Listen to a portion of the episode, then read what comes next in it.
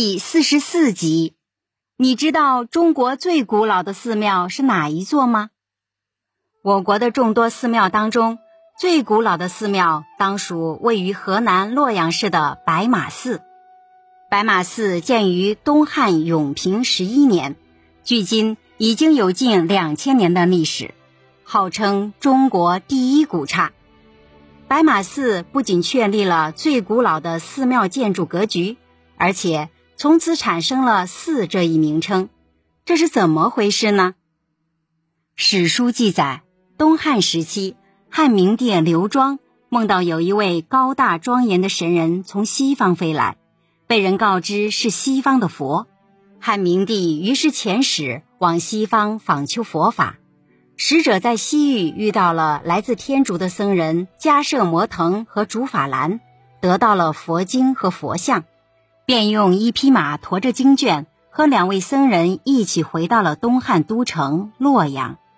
为了让两位高僧居住，并供奉携带而来的佛像，汉明帝命人在洛阳城西的雍门外，按天竺式样建造了一组建筑，将其命名为白马寺。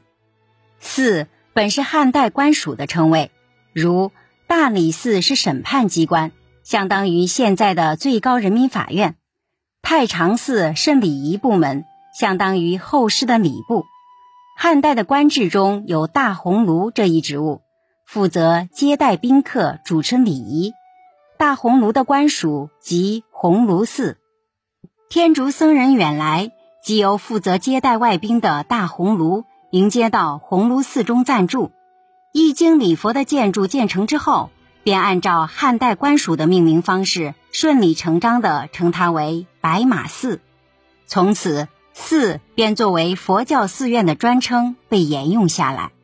隋唐以后，寺作为官署名称的用法越来越少见，逐渐成为了佛教建筑的专用名词。两千年来，白马寺几度兴衰，汉代的建筑已经完全看不到了，但是。白马寺根据汉代官署的格局兴建，却确立了千百年来寺庙的总体建筑格局，也就是大大小小四合院的组合和排列。唐朝是白马寺的发展鼎盛时期，面积广大，建筑宏丽。后来白马寺屡遭劫难，屡毁屡修。明清时期的几次重修，奠定了白马寺今天的建筑格局。现在的白马寺是一座占地约四万平方米的庞大院落，中轴对称，格局严整。坐落在中轴线最前端的是高大的山门，进入山门后，依次是天王殿、大佛殿、大雄宝殿和毗卢殿。沿着中轴线对称而有序地排列着偏殿、钟楼等建筑。殿后是僧人的居住和诵经之所。虽然历经近两千年历史，各种建筑不断毁坏又不断重建，但是在总体格局上，白马寺依然遵守呼应着汉代官署的严整风貌。可以说，白马寺在文化上是中国佛教的祖庭，在建筑形制上也是古代寺庙建筑的一个源头。您刚才收听的是。园林建筑，中华文化十万个为什么？